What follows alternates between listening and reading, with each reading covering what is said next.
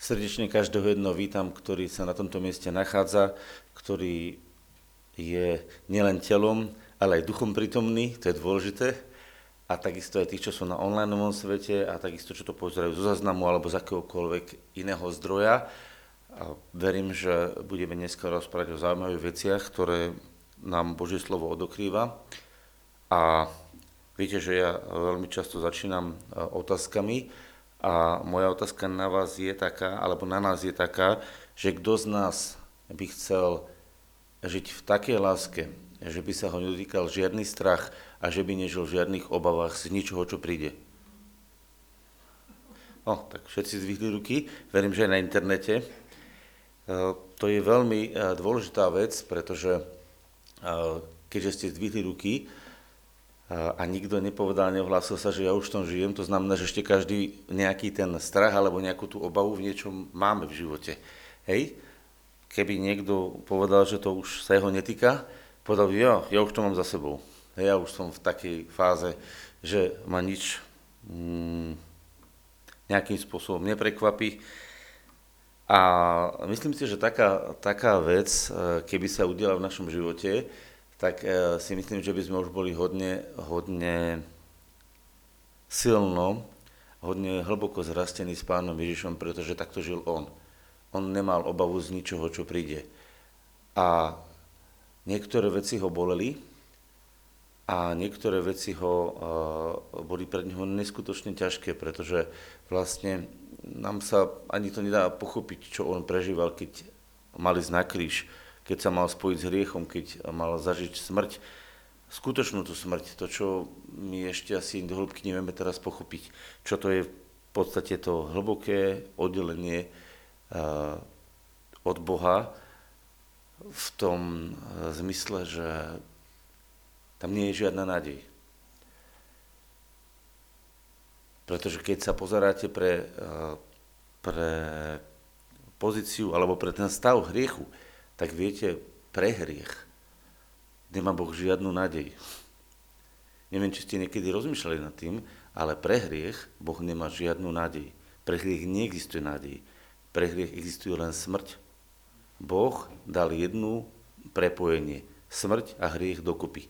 A povedal, smrť a hriech, to je proste jedno s druhým spojené. A tam, kde sa Ježiš stal hriechom, tak vlastne vošiel do momentu, kde absolútne nie je nádej. Kde nie je nádej toho, že by sa niečo mohlo zmeniť. A ten pocit toho stavu v tom momente, keď on sa stal hriechom, je to, prečo sa Ježiš potil krvou. Ježiš sa nebal toho, že mu dajú bičom ranu, alebo že mu pribijú kliniec do ruky, alebo že eh, ho niekto zradí. Ježiš mal krvavý pot vtedy, keď sa mal stať hriechom a mal zažiť moment, že bude musieť volať môj, Bože môj, Bože môj, prečo si ma opustil. Keď mal zažiť ten moment, že z toho zdroja lásky, ktorom on bol napojený, že tam na tú chvíľu prestane tiecť ten zdroj lásky a prestane ho zabezpečovať, lebo on zavolal Bože môj, Bože môj, prečo si ma opustil. To znamená, to bolo, neviem, či ste ešte mm, či bolo niekedy ešte vidieť v živote Ježiša Krista eh, také zvolanie a také, také hlboké zvolanie, ktorom aj nakoniec zomrel. Zároveň, ale tam bola jedna hlboká vec, že keď túto bolesť prežil, on vedel, že táto bolesť, ktorú on prežije, je veľmi hlboká, lebo táto bolesť, ktorá bola, sa neprežíva dĺžkou, ale tou intenzitou, ktorú prežil. Tam to, čo Boh meral, to, čo Boh vymeral, nebola dĺžka, ale intenzita, ktorú pán Ježiš prežil. Viete, môže vás trošku pobolujať ruka, uh, hej, pol roka, hej, vás trošičku ruka, a tak znášate to, robíte s tým, viete, že vás to bolí, ale pobolí vás to. Ale keby vám niekto chytil tú ruku, vám pomôže v linčeku, tak to by ste asi celkom inak zažili tú bolesť, čo by to bola za okamžitá bolesť. A to je vlastne, že tá bolesť nerozhoduje v dĺžke, ale v tej intenzite. A tá intenzita bola taká veľká, že Ježiš zavolal, Bože môj, Bože môj, prečo si ma opustil. A to je ten moment, ktorý som chcel teda otvoriť ako prvý, aby sme si to uvedomili, že ak my chceme v živote žiť bez pocitu opustenia, bez pocitu mm, samoty alebo nejakej, mm, ako by som to nazval, to je, to je taká miešanina, to je taký samota, opustenie, strach, úzkosť, zovretie a ja neviem čo všetko ešte tam sa dá do toho namotať, lebo to je taká zmes, ktorá v tom stave sa ani nedá poriadne pomenovať.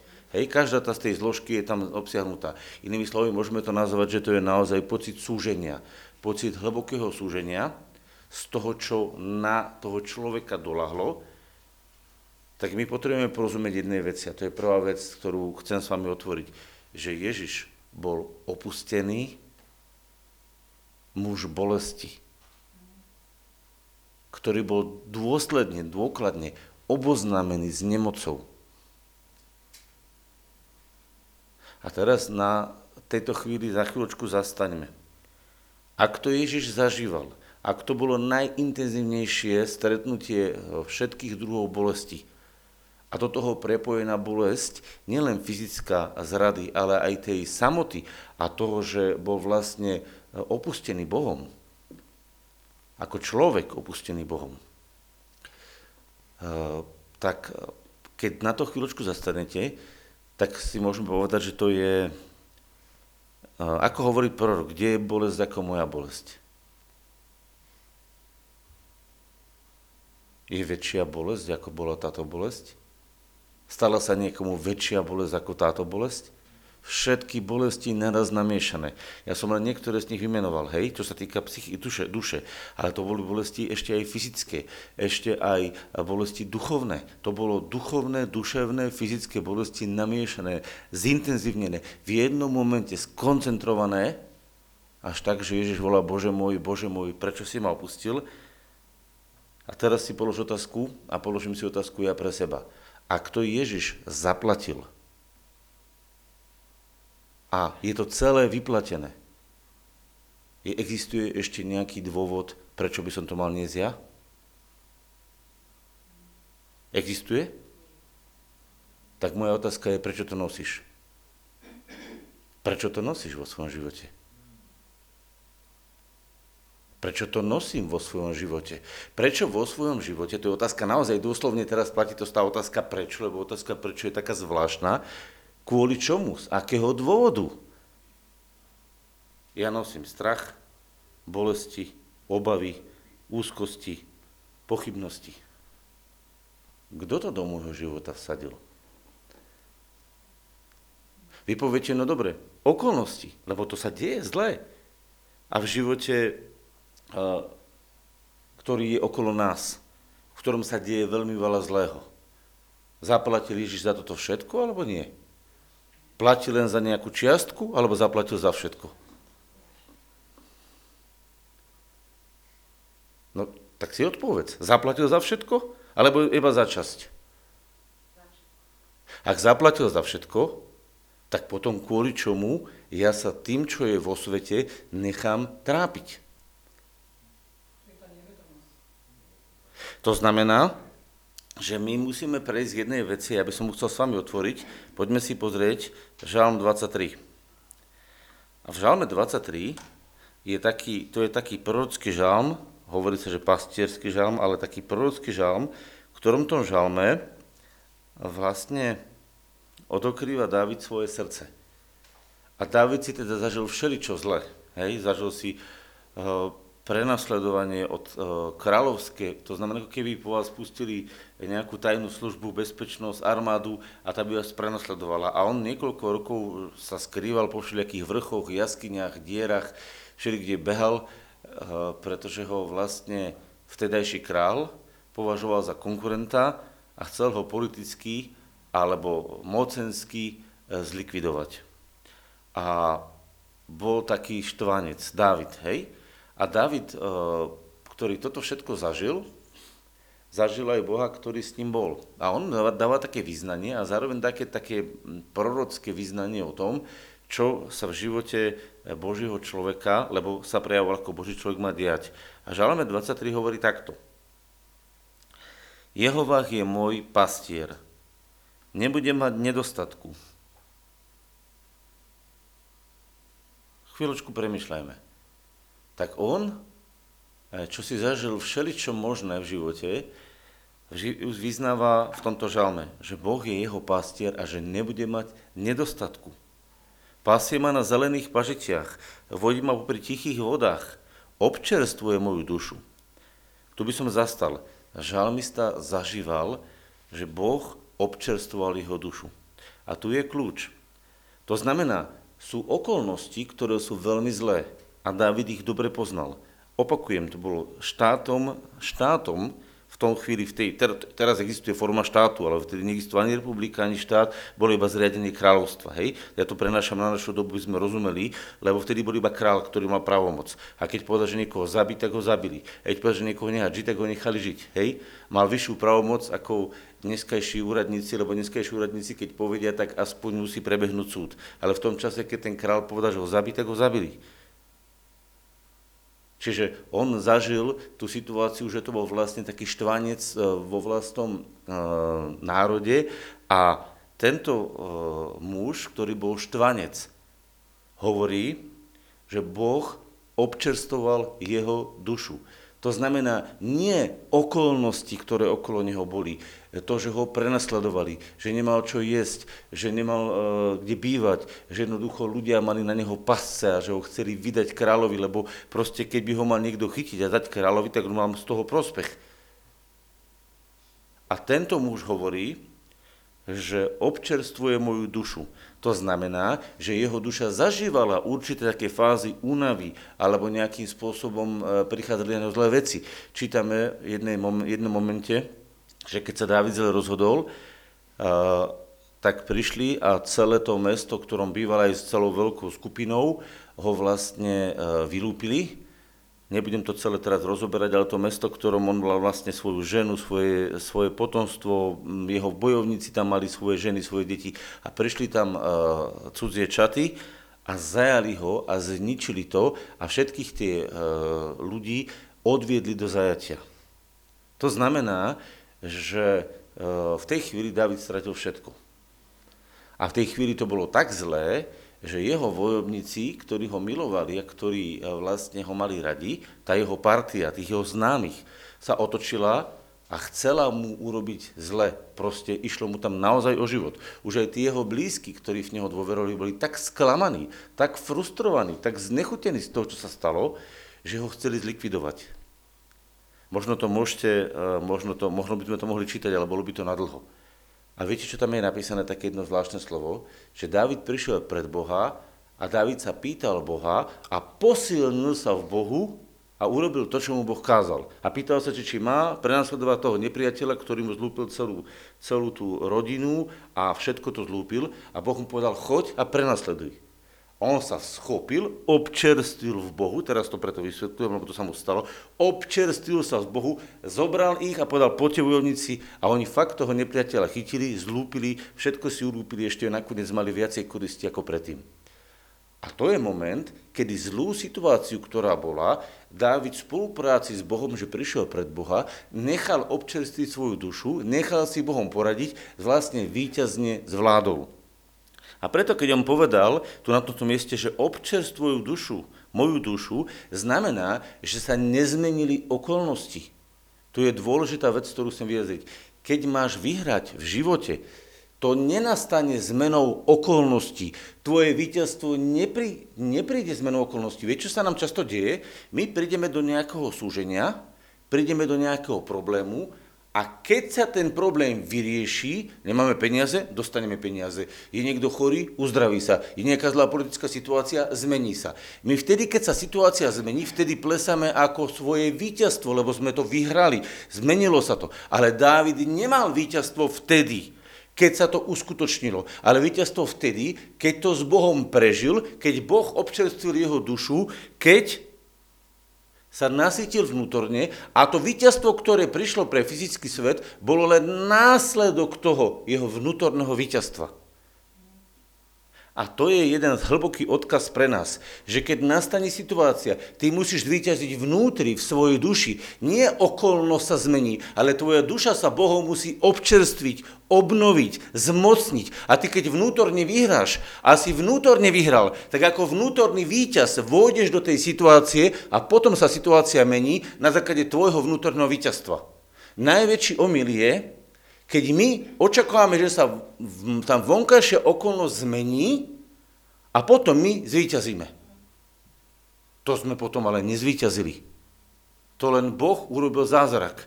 Ale naše srdce nezvíťazilo, pretože naše srdce potrebuje zvíťaziť dopredu, vnútri, aj napriek tomu, že tá okolnosť je ťažká. A teraz sa dostaneme do tajomstva, ktoré mal Ježiš. V liste Židom 12. kapitole, to si môžeme otvoriť a môžeš to odšerovať. A ja to takto otvorím. List Židom 12. kapitola.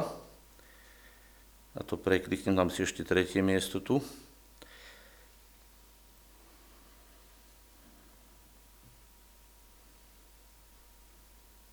A tam je napísané takto. Od prvého verša.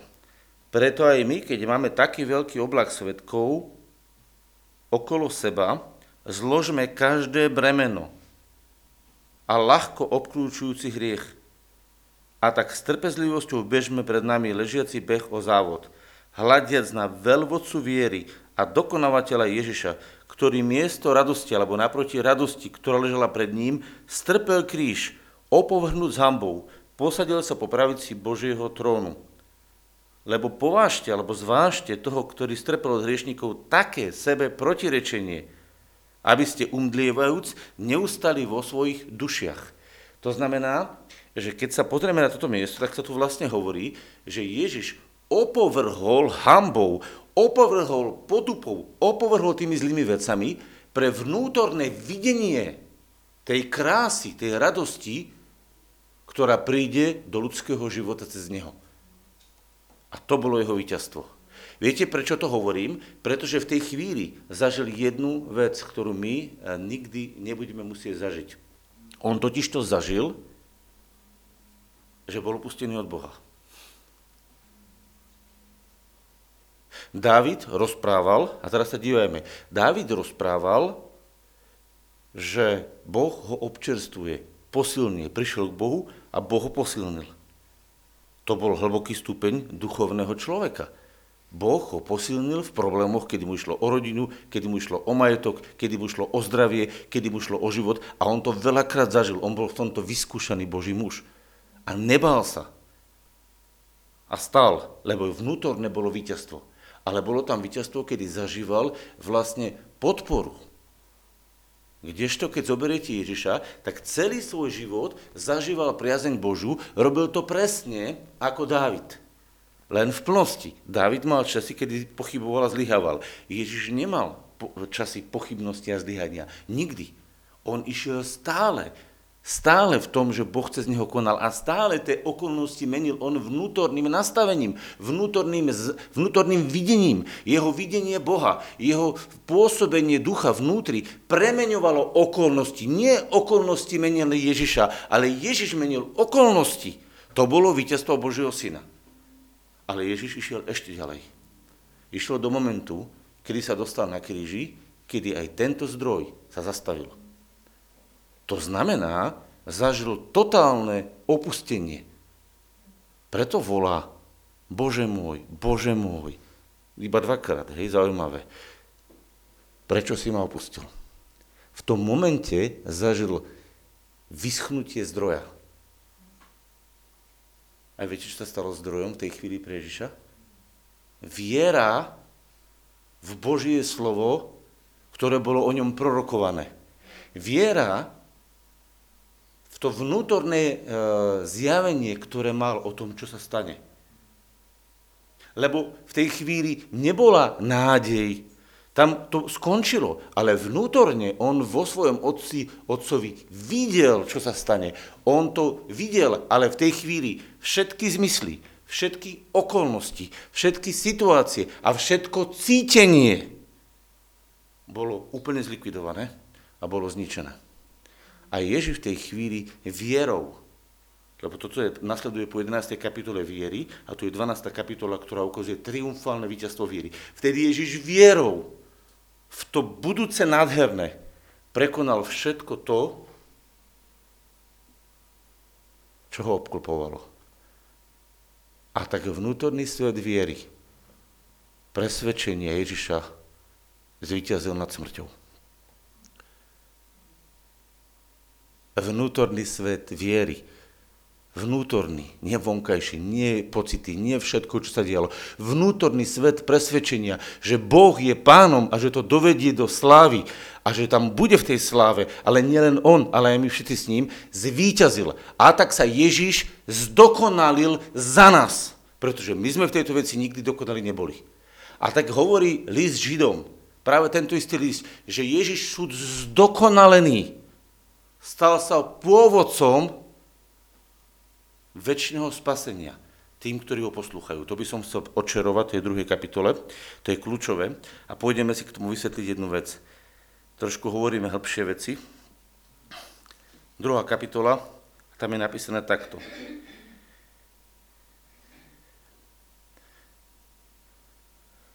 Deviatý verš druhej kapitoly a potom budeme čítať ešte jedným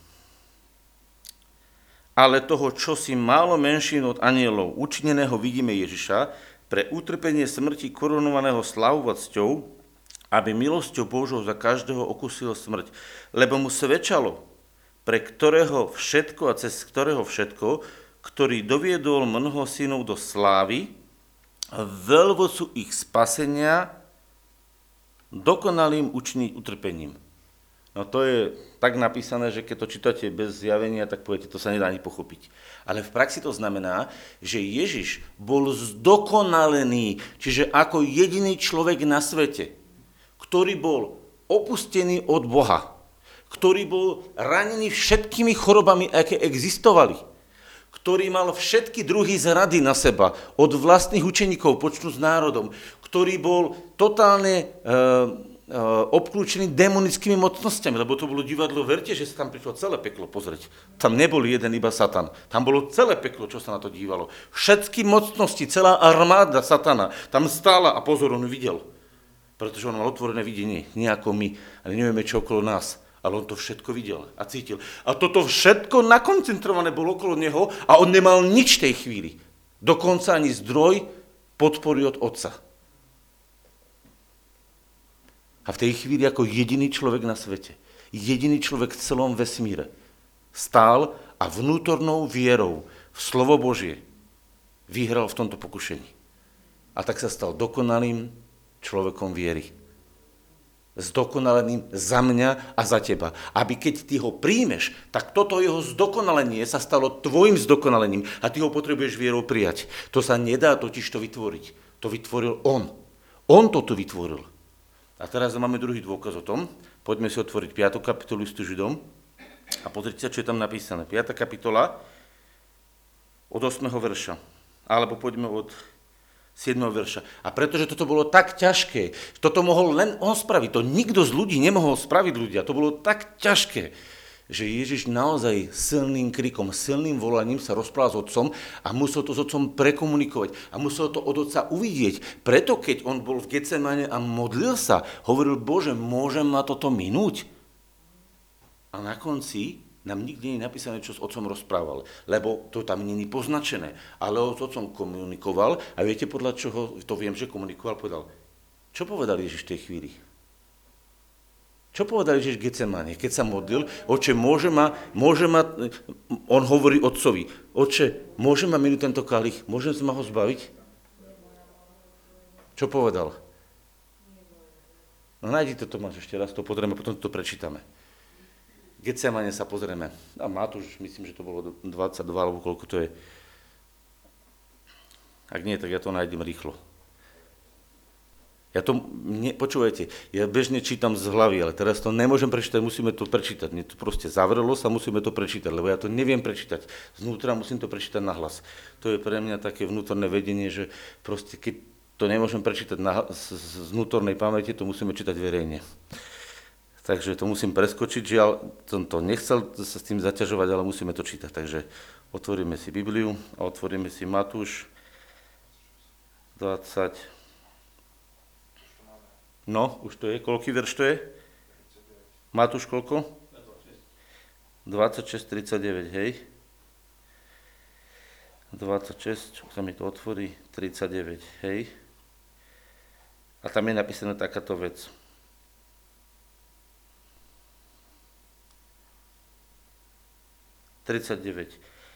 A podídu trochu ďalej, nápred padol na svoju tvár a modlil sa a hovoril, môj oče, ak je možné, nech odíde odo mňa tento kalich.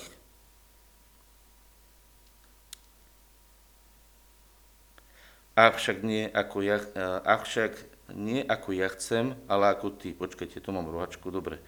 Ešte jedno miesto som chcel, môžete to pozrieť v Lukášovi.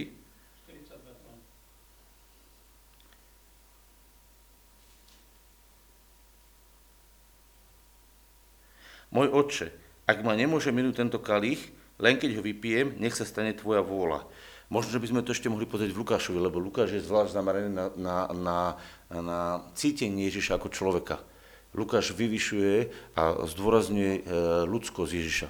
To je veľmi krásne evanílium, ale čo chcem povedať a na čom chcem zastaviť je to, že Ježiš vlastne prišiel s požiadavkou, môže vám tento kalich? A v zápäti v tej istej, my to vidíme čiarku, chápete? Videli sme to čítali jednu vetu. Ale to nebola jedna veta, to, bolo, to bola ohromne hlboká modlitba. Ježiš vlastne prichádza k otcovi, vševedúci, všetko vidiaci, hovorí, otče, neexistuje ešte nejaká cesta, ako by som sa z tohto mohol vyzuť? To vlastne posiela Bohu, to je jeho modlitba. A v zápäti si sám odpovedá, to znamená, že on to musel u otca prečítať a v zápäti hovorí, nech teda sa stane tvoja vôľa, nie moja. Nech zoberiem to, čo ty chceš, nie to, čo ja chcem. To znamená, on vlastne vnútorne si odpovedá a nám to iba slovami zachytenými, čo evangelisti počuli, hovorí, avšak nie je moja vôľa, ale tvoja nech sa stane.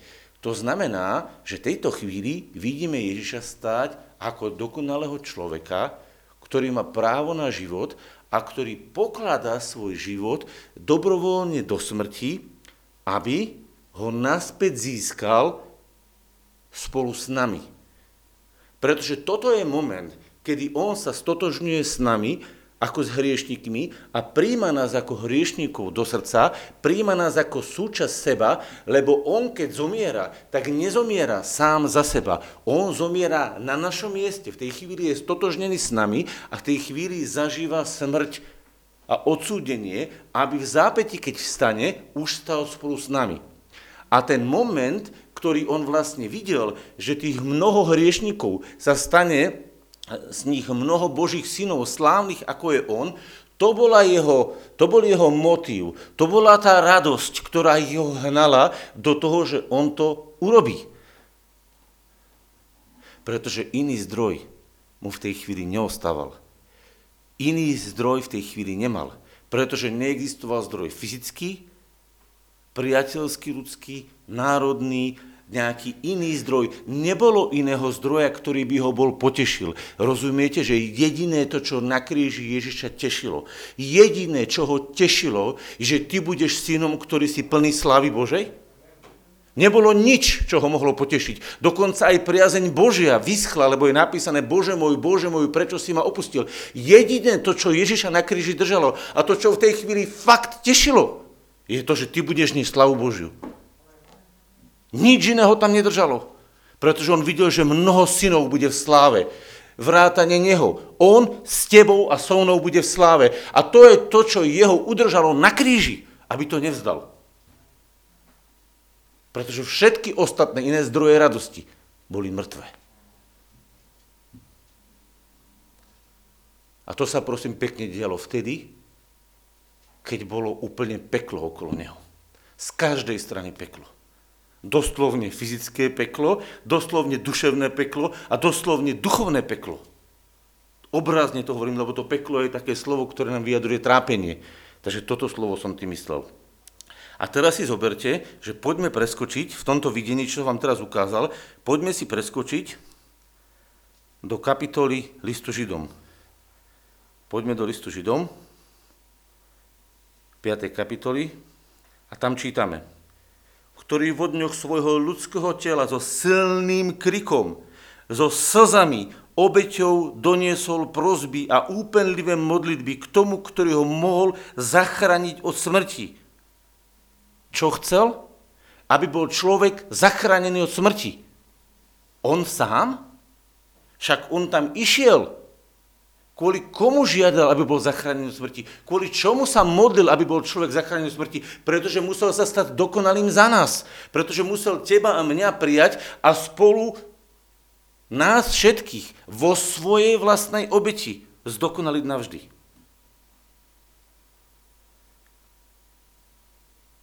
A bol vyslyšaný pre svoju bohabojnosť. Viete, čo bola bohabojnosť? On povedal, nie otče, to, čo ja cítim, nie je to, čo teraz prežívame dôležité. Tvoja vôľa zdokonaliť človeka. A teraz vidíte, že to jediné, čo Ježiša držalo na kríži, bola túžba, aby sláva bola Božia v človekovi, aby bol plnosť e, života v človekovi, aby tá krása, ktorá je v Bohu, bola v človekovi, to bola jeho jediná túžba, ktorá ho na tom kríži držala a udržala to, že to vydržal.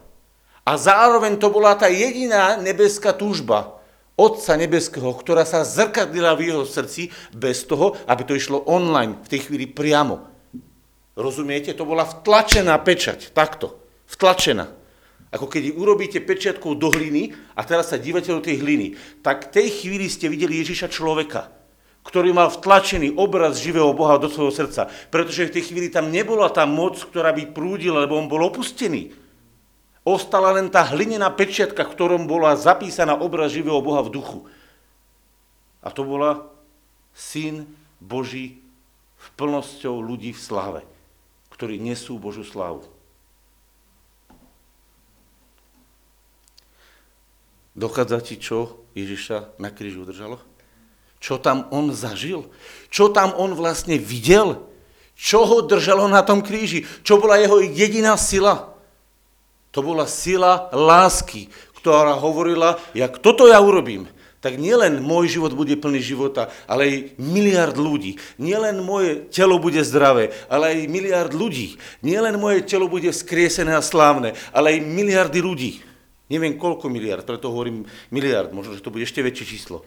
Nikto nevie, koľko to číslo je, iba on ho vedel. A on hovoril, a stojí mi to za to. A táto radosť s ňom dokonala to spasenie, ktoré sa potom zjavilo. A keď toto otec videl, tak viete, čo vám prezradím? On normálne čakal. Otec normálne čakal, keď už ten čas presne prorokovaný odplynie a povie, a poď von. A viete, kto sa tešil najviac, keď mohol povedať, poď von z hrobu? Viac ako Ježiš sa tešil otec, ktorý ho z toho hrobu mohol vytiahnuť, lebo vedel, že je to skončené. Že hriech je potrestaný, že choroba je zabitá, že opustenie je skončené, že depresia je skončená, že všetko je zaplatené, všetko je vyplatené. On vedel, že všetko je skončené. A preto hovoria, teraz poď. A teraz to, čo si veril. Teraz to, čo si mal v srdci. Teraz to, čo si ty vierou stál na tom kríži, ako dokonalý človek. Teraz ja to urobím na tebe a dokážem to. A zjavím tú svoju moc. A tak ho vytiahol zo smrti a nič ho nemohlo zastaviť. Nič. Žiadna vec na svete ho nemohla zastaviť. Pretože v tej chvíli stal Ježiš ako neobmedzený pán, ktorý vo svojom totálnom obmedzení svojou vierou prelomil všetko. Preto je dokonávateľ viery. Preto je autor viery, skutočnej božskej v človeku. Tej Božej pečate, ktorá v ňom bola napísaná. A preto nikto viac už ho nemôže nejakým spôsobom pokúšať a ani ho nemôže zlomiť.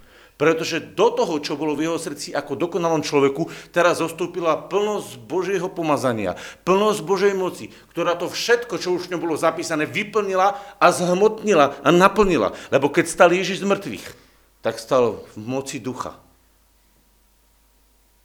Ktorou tú moc, počúvajte dobre, ktorú tú moc nepoužil na to, aby vykonal dielo spasenia. Dielo spasenia musel vykonať ako človek a musel túto moc odložiť Pretože keby táto moc vtedy v tej chvíli na kríži v ňom prúdila, tak to spasenie by nebolo pravoplatne vykonané, pretože to by vykonal mocou Božou, on by nič necítil, nič by ho nebolelo, nebolo by žiadne trápenie, nebolo by žiadne opustenie, nebolo by žiadne. Pretože tá milosť, ktorá do neho mala, sa napumpovala v skriesení, keď do neho vstúpila, bola neobmedzená láska otcova, ktorú otec hovorí, ja ho tak milujem, ja ho tak túžim po ňom a ja to teraz všetko do neho pustím, pretože mám istotu, že bol preskúšaný a že to nikdy ako človek nezneužije.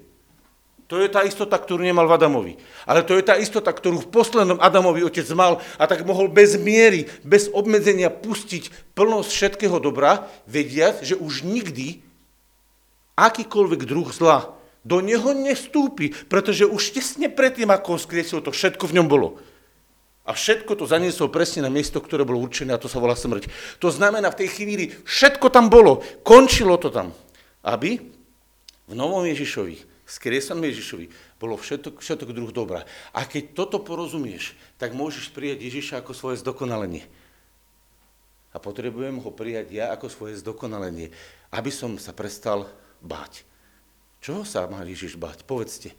Čoho by sa mal báť, keď všetko, čo v jeho srdci spôsobovalo trápenie a bolesť, on to vnútornou láskou pre záchranu a pre slávu Božiu dovedenú do človeka, pre to videnie dokázal obsiahnuť. On už to vo viere prijal na kríži.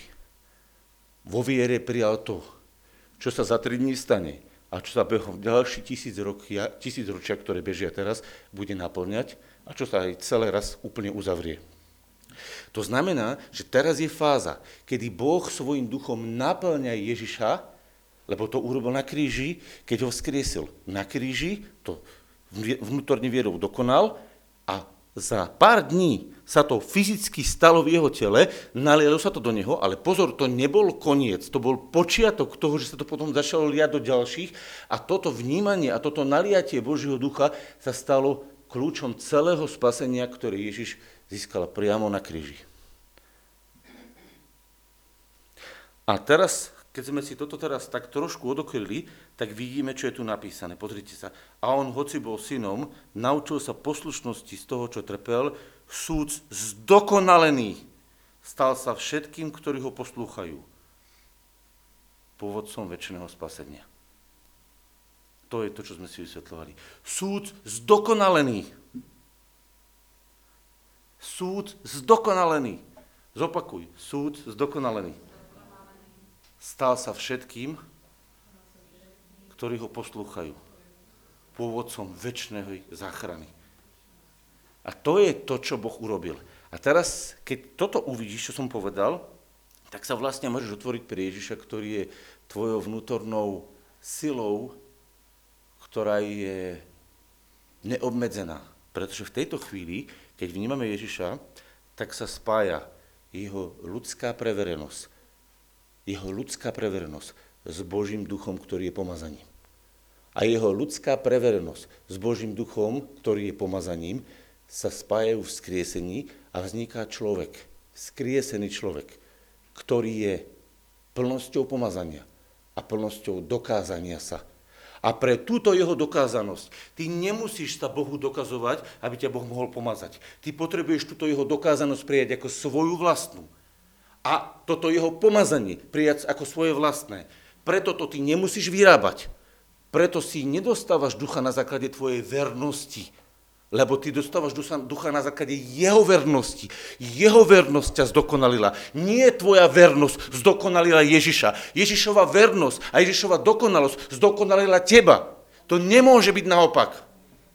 Lebo keby to malo byť naopak, tak je koniec spasenia. Spasenie musí byť uvoľnené na základe jeho zdokonalenia, ktoré vstupuje do tvojho života, ktoré ty vierou príjmaš a nie na základe tvojho zdokonalenia, ktoré mu chceš podsunúť ako falzifikát. On ho nezoberie. A preto, ak ty chceš, aby sa milosť uzdravenia, milosť kriesenia, milosť e, divotvornej moci alebo akákoľvek iná vec uvoľnila v tebe na základe tvojej vernosti, tak podsúvaš Bohu fázifikát, ktorý chceš, aby ti opečiatkoval. A on to nespraví. Jediný pravý obraz, ktorý Boh opečiatkoval, je Ježiš. A jediný, koho Boh stvrdil a spečatil, že je to tak, je Ježiš. A to nie pre tvoju a moju vernosť, ale pre jeho vernosť, ktorú na kríži dokázal cez utrpenie a smrť v najväčšej agónii bolesti. A Boh povedal Amen. A preto Filipan hovorí, a pretože sa takto ponížil, môžeš to tam očerovať, Filipanom 2. kapitola, pretože sa takto ponížil, preto jeho Boh skriesil. Preto, to je dôvod. Ježiš nebol skriesený z milosti. Ježiš bol skriesený na základe práva. Ak si ty a ja vzkriesený, tak sme vzkriesení na základe milosti. Nezaslúžené lásky k nám, lebo nás On z milosti sám vyniesol z tej smrti. On to urobil na svojich ramenách. Teba a mňa vyniesol z tej smrti na svojich ramenách ako dar. Ale to, že On vyšiel z tej smrti, nebolo dar, to bolo jeho právo. Pretože v tej najväčšej chvíli, momente, kedy bol totálne frustrovaný, opustený, vierou zvíťazil nad nepriateľom. Vierou v Božie slovo. Zvíťazil nad nepriateľom. A toto potrebujem ja do svojho srdca prijať. A keď to príjmeš, tak potom nastane to, čo povedal žalmista.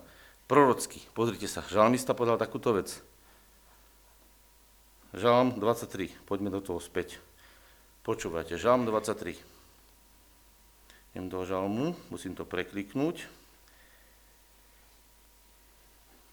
Aj keby som išiel dolinou tvojne smrti, nebudem sa bať zlého. Lebo ty si so mnou a tvoj prúd a tvoja palica ma potešujú. Pre teba a pre mňa už dneska platí, že nikdy v živote viac, keď vidíš toto, čo som teraz povedal, nikdy viac sa nebudeš bať, že Boh ťa nechá na holičkách, tak sa to ľudovo hovorí, alebo inými slovami, že Boh by ťa nezaopatril. Pretože keď bol Ježiš schopný v tejto situácii svojou vierou, láskou k tebe ťa zaopatriť, v čase, keď bol sám vyschnutý ako črep, ťa zaopatril svojou láskou a bol ochotný v tej najväčšej agónii jeho vlastnej bolesti. Pre teba, pre to, aby si bol synom slávy. To vydržať a teraz je vzkriesený.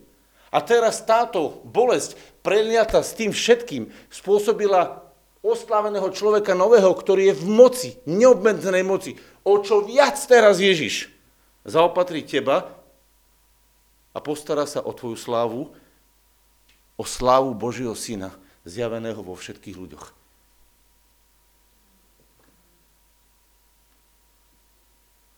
Aby ste to porozumeli ľudským príkladom, poviem teraz na bankovom príklade, aby sme to pochopili.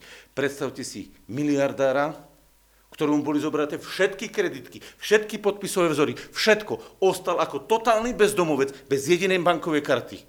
A v tom čase sa postavil a zaručil sa povedal, týchto všetkých kupujem. A všetci povedali, neblázni, on kupujem. A vy poviete, ja nemá podpisy. On povedal, aj tak kupujem. Čím platíš? Sam sebou. A dal seba a zaplatil, zaručil sa a povedal, zomieram. A normálne to vyplatil. A teraz prišiel potrebný moment, kedy mu všetky podpisy a všetky bankové karty a všetko vrátili ešte s väčšou slavou a s ešte väčšou pompeznosťou. A teraz tento bohač, ktorý má absolútne všetko, Nemôže vyplatiť tvoj účet. Nemôže vyplatiť tvoju chorobu, že? Nemôže vyplatiť tvoj problém.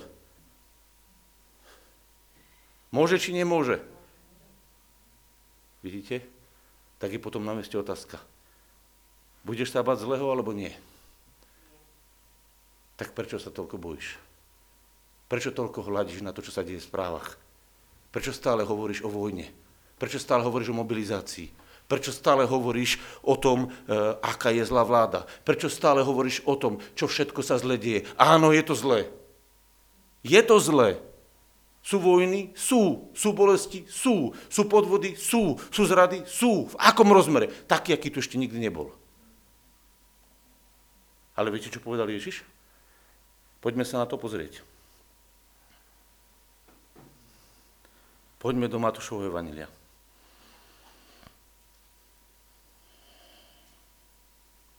Matúš, Poďme do Matúšovho Evangelia 24.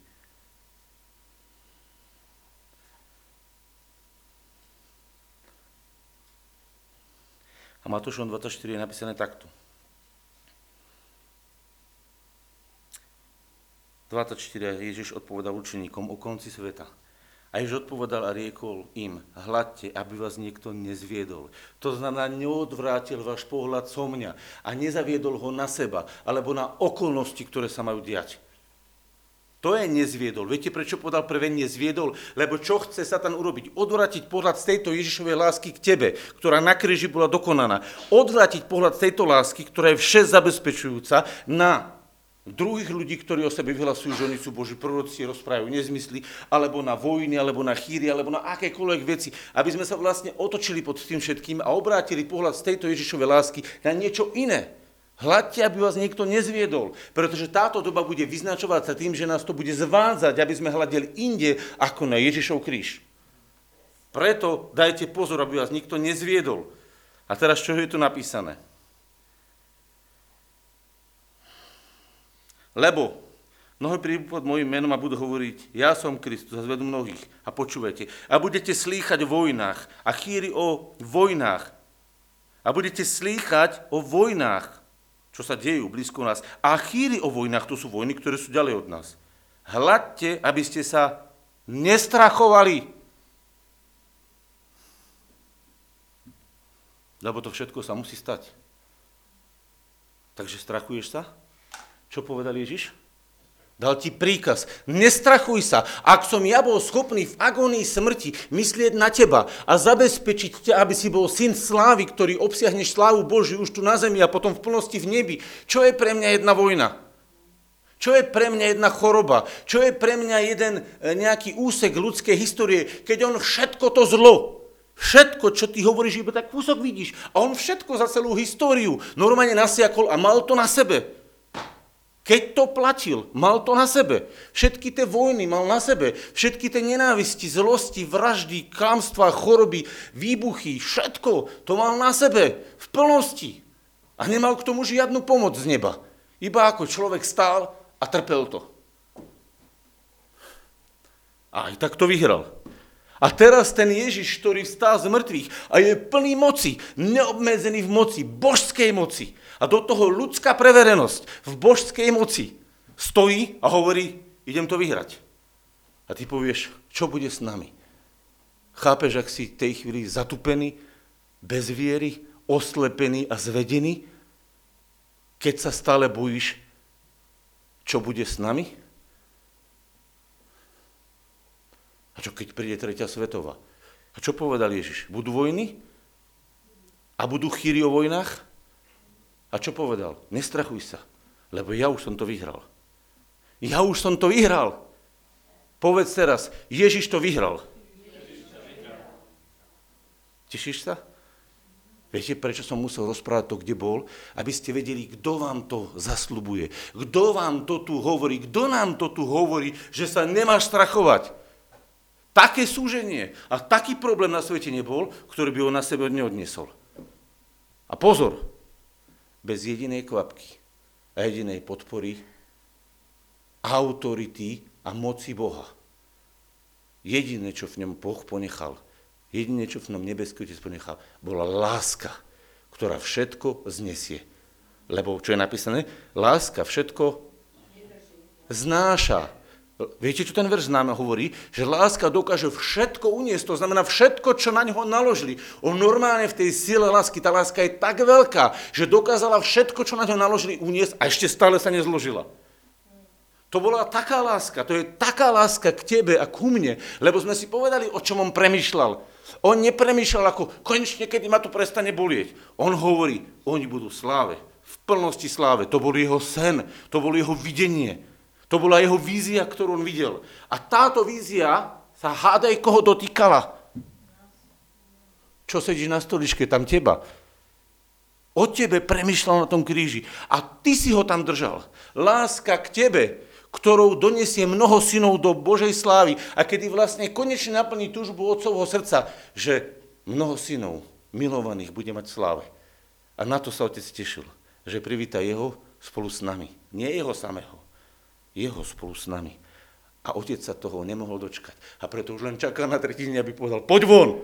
A vtedy, keď prišiel, poď von, keď ho Boh skriesil, tak sa nastal neobmedzený syn Boží, ktorý okrem toho, že bol schopný v ľudskej bytosti na základe práva vyhrať súd, na základe práva vyhrať súd, je teraz zmocnený ako zmocnený pravoplatný. Zmocnený a pravoplatný víťaz, ktorý môže oslobodiť každého od akéhokoľvek súženia, od akéhokoľvek choroby, od akékoľvek bolesti, od čohokoľvek, pretože je dokonalý víťaz podľa práva, ktorý je zmocnený a pomazaný mocou nezničiteľného Boha, plnosťou ducha. A tak sa konečne láska a moc na základe práva stala naplnená Ježišovi človekovi. A dokedy? Dokedy? Dokedy je Ježiš človekom? Ľudia, chápete to? Rozumieš, čo som teraz povedal? Ježiš nikdy neprestane byť človekom. On sa totiž to človekom stal navždy, aby raz navždy dokonale zdokonalil človeka. A to sa už nikdy nezmení. A preto každý, kto sa poddáva Ježišovi, poddáva sa tomuto zdokonaleniu. A v tej chvíli musia všetky strachy, všetky depresie, všetky obavy odísť, lebo oni nie sú narodené z Ježiša, ale sú tie, ktoré ťa majú zviesť preč od Ježiša. A preto ti Ježiš hovorí, hľad, aby ťa niekto nezviedol. Všetkými svojimi správami, všetkými svojimi povestiami, chýry, správy, Viete, kedy si ich museli písať, teraz ich pošlu v telegrame, alebo v messengeri, alebo niekde v e-maili, alebo v nejakom zhalate, aby vás niekto tými chýrami toho, čo strašné má prísť, nezvedolo toho, že máte Ježiša zabezpečovateľa všetkých dobrých vecí. Pretože jeho úloha je doviesť mnoho synov do slávy. A verte, že to, čo Ježiš začne, aj úspešne dokončí. Pretože prorok uh, Dávid, on aj prorokoval, Žalám jedna hovorí, Čokoľvek bude robiť, podarí sa mu. To je Ježiš, ktorému sa podarí to, čo si zaumienil. A jediné, čo na to potrebuje, je, aby si ty poslúchol ho, počúvol to a podriadil sa tomu. Pretože on je pôvodcom väčšiného spasenia komu? Komu? Potom sme to dneska čítali. Mhm. Vráťme sa do textu. Židom 5. kapitola. Odšeruj to znova. A tým to uzavriem. Som sa rozbehol dneska nejako dlho, ale ja verím, že to mnohým donesie užitok. Išli sme do hlbokého zamyslenia. Odšeruj to Židom, 5. kapitola, a budeme to čítať na konci. A to je kľúč k tomu. No čítaj, čítajme, uvidíme. Ja, to, ja som to už zavrel, takže preto to nechám ich to odčeruje. A súd zdokonalný stal sa všetkým čoho? Ešte raz, povedz to. Povedz nahlas, poslúchajú. To znamená, počúvaš, čo hovorí a riadiš sa podľa toho. Tak tým sa stal pôvodcom akého? Jediné, čo to môže zastaviť, je tvoja neposlušnosť slovu. Tvoja nevera v to, čo on urobil. Môže zastaviť to, že sa to v tvojom živote zrealizuje. Pamätáte si, čo sa minulý týždeň čítalo? Že kto by sa utiehol v tom, nemá záľubu moja duša. Pamätáte si to? Ivonka to čítala. Kto by to nepočúval a odmietol, na toho budú doliehať všetky súženia a trápenia tohto sveta. Prečo? Pretože odmietol svoje spasenie. No ak odmietaš svoje spasenie, tak potom ťa bude všetko to zvázať a kváriť a likvidovať. Lebo Ježiš je tvoj záchranca, dokonalý a za teba zdokonalený spasiteľ. A to je úžasné. A to nám všetkým prajem, aby sme videli a aby sme v tejto sile zmocnení mohli povedať, nebudem sa báť zlého, lebo ty si so mnou. A preto budem bývať v dome pánov dlhé časy. Dlhé časy. A môj pohár bude pretekať milosťou a radosťou. Pretože ak toto vidíš, tak vieš, kto bol na kríži v jeho srdci a keď si spomenieš, že v tých agóniách bolesti si bol ty jeho pohnutkou, tak sa ťa teraz, keď je oslavený v plnosti moci, určite nevzdá. určite sa ťa nevzdá. Pretože vtedy sa ťa nevzdal. A mal milión dôvodov na to, aby povedal, dosť, stačí, už mám toho dosť. A keď sa ťa vtedy nezdal, tak teraz to nikdy nespraví. Pretože viete, kedy sa dokazuje, kedy to ten človek myslí vážne, v tej agónii, tej bolesti a toho najväčšieho súženia sa skúša, čo je tam naozaj napísané. A nie vtedy, keď si v sláve. Pretože Ježišové napísané srdce sa ukázalo na kríži. A v sláve už je len realizácia tej moci. Ale ten podpis toho, že o teba stojí, sa udial na kríži. Podpísal to na kríži a realizuje to vzkriesením. Ale podpis sa udial na kríži. Nie pod, na tretí deň, na kríži podpisoval. Svojou láskou, že o teba a o mňa stojí, aby si bol v sláve. Potom čo sa chceš bať? Prečo sa strachuješ? Prečo si prijal to zvedenie cez tej chýry a správy, ako to tu všetko katastrofálne dopadne? Pre teba to dopadne slávou. A pre tento svet, tak ako je určené. Choď, vytiahni svoje srdce a tých, ktorých môžeš, zachráňuj touto láskou, všeobjímajúcou láskou skrieseného Krista. Môžeš to zastaviť.